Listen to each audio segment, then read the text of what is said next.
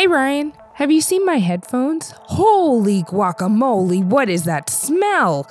And why are you hiding under your desk? I'm wearing homemade alien repellent, and if I'm under my desk, the UFOs won't be able to find me.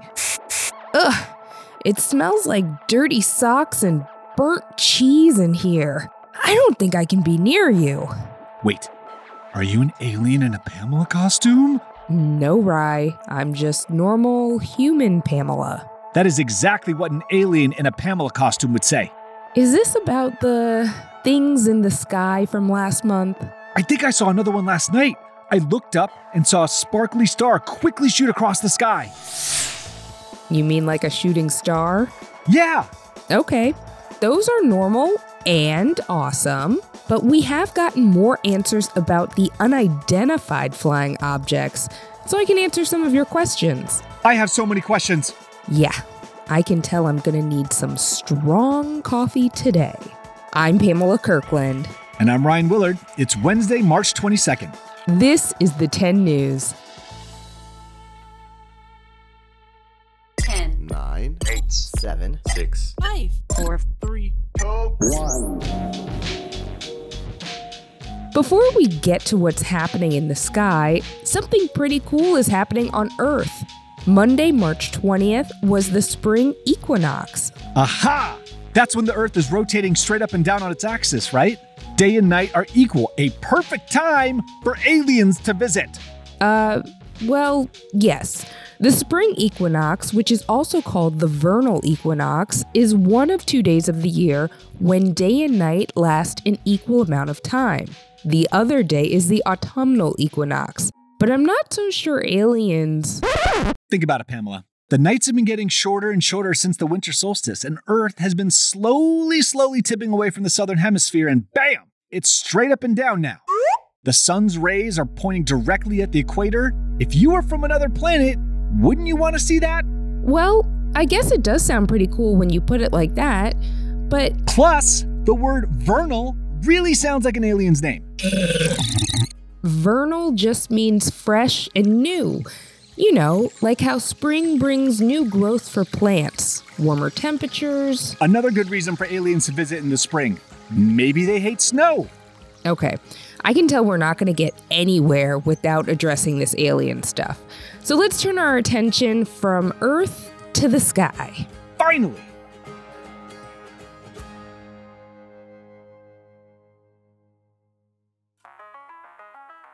Let's start super simply. What is a UFO? You might think UFO stands for Unbelievable Friend Odor, but a UFO is an unidentified flying object. But wait, Pamela, I thought the government rebranded UFOs to UAPs. So was last month's Chinese balloon a UAP or a UFO? What's the difference between the balloon and these other objects? Who are these NORAD people and are aliens real? Wow, that's a lot of questions. Let's start with what we are calling mysterious objects in the sky. Anything that is an unidentified flying object is called a UFO.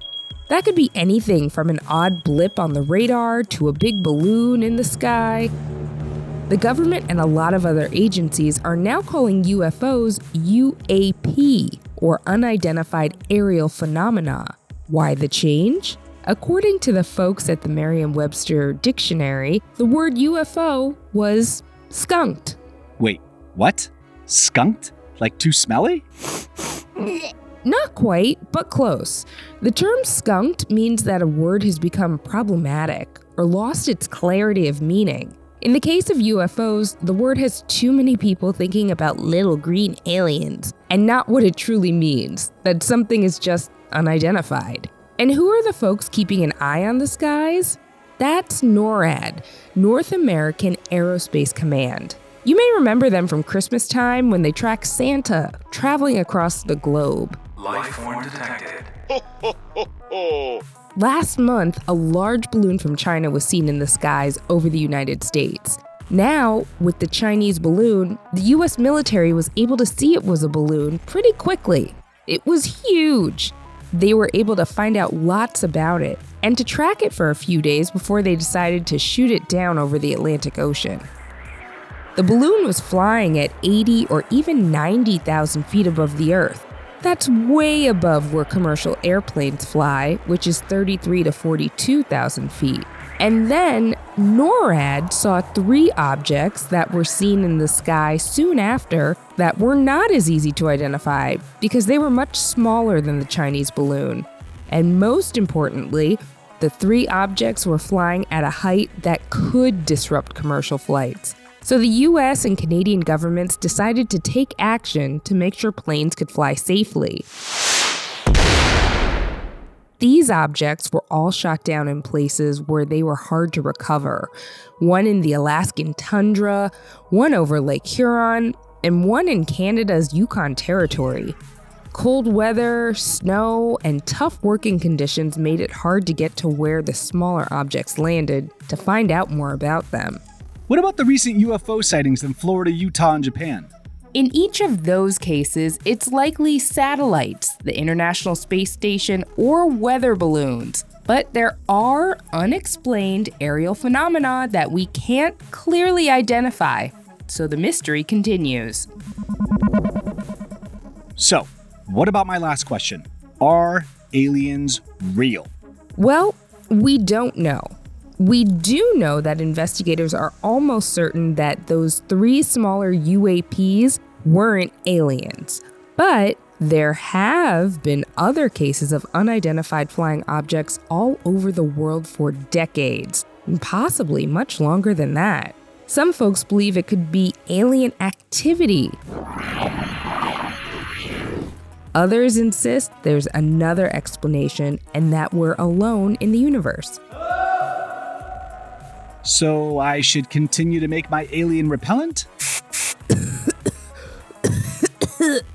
please, please, leave that alien repellent spray at home tomorrow.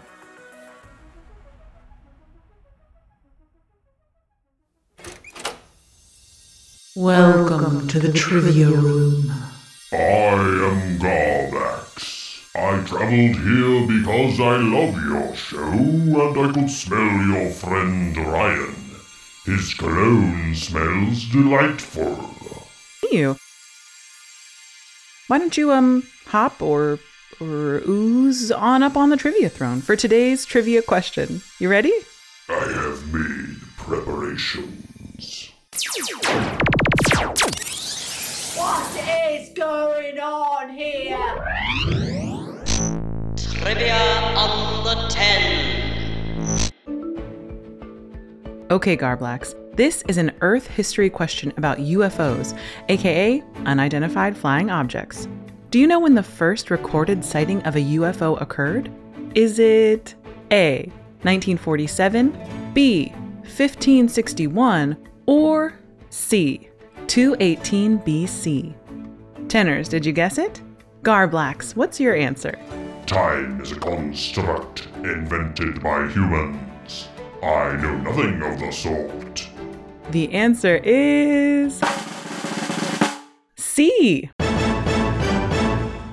That's right, way back in 218 BC, in ancient Rome, the historian Livy reported seeing phantom ships gleaming in the sky. And plenty of other Roman writers reported UFOs as well Pliny, Plutarch, Seneca. Then, 4th century Chinese writings mention UFOs. And 16th century Germany, New England in the 1800s, some people even suggest there's mention of UFOs in the Bible. Your species is of great interest. Thanks, Garblax. Ditto. Tenors, do you want to sit on the trivia throne and share your trivia knowledge? Visit the10news.com slash contact to get in touch, and we might have you on the show. Oh, Pamela, we should give some 10 new snaps to one of our listeners. Garblax would love some 10 news snaps. Holy donkey dong! An alien! Pam! They're real! I need my repellent! Ah! Is that you, Pete? yeah, yeah. That was payback for the time Ryan got me mauled by a possum. I would love those 10 snaps, though. I think we got to give it to one of our listeners. But before we do, here's a quick note for the grown-ups. Have you ever wondered who the Mary was from Bloody Mary? If the Loch Ness Monster was real, or if Ouija boards actually worked? On each episode of the family friendly Unspookable, we look at the histories and mysteries behind your favorite scary stories, myths, and urban legends to get the real stories behind the scares. Want to solve your next mystery? Find and follow Unspookable now, wherever you get your podcasts. Are you looking for a podcast that your whole family can enjoy that asks the deep philosophical questions like Do trees fart? If you are, then you'll love Tumble, a science podcast for kids. I'm Lindsay. And I'm Marshall. Join us as we explore stories of science discovery from butts to animals, dinosaurs, astronomy, and everything in between. You'll love these stories, and you'll learn something new. Find and follow Tumble Science Podcast for Kids wherever you get your podcasts or at sciencepodcastforkids.com.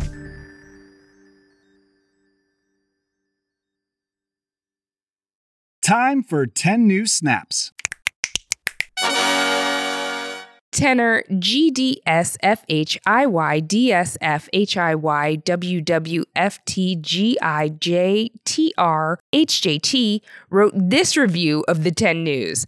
Five stars. Hi, I love this podcast.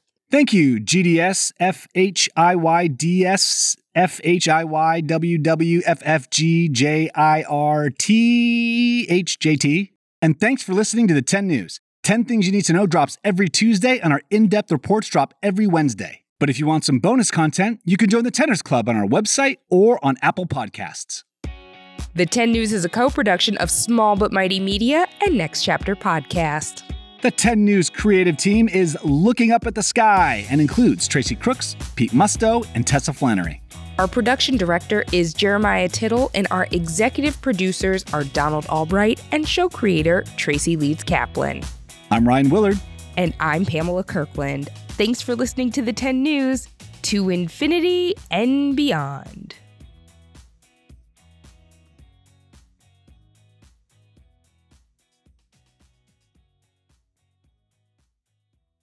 Calling all trivia nerds, Brittany here, and I host the Family Road Trip Trivia Podcast with my best friend Meredith. Is your next car ride looking like a snooze fest? We've got the cure. Three rounds of awesome trivia every week. Harry Potter, Disney, science, sports, you name it. No more silent car troubles. The Family Road Trip Trivia Podcast. Connect, laugh, and learn with your kids, big and small. New episodes every week wherever you get your podcasts. Search for the Family Road Trip Trivia Podcast. Hi, friends. Are you looking for a new podcast? Maybe something you can share with your littles? Something that has some storytelling in it? Well, then look no further. We have Storytime with Philip and Mommy, where my son and I sit and discuss all the great books that you might love while we read them. So, Little Golden Books, Berenstain Bears, and even the new classics like Bluey. We sit down, we read, we discuss, and we have so much fun doing it. Come and join us. Subscribe wherever you get your podcasts.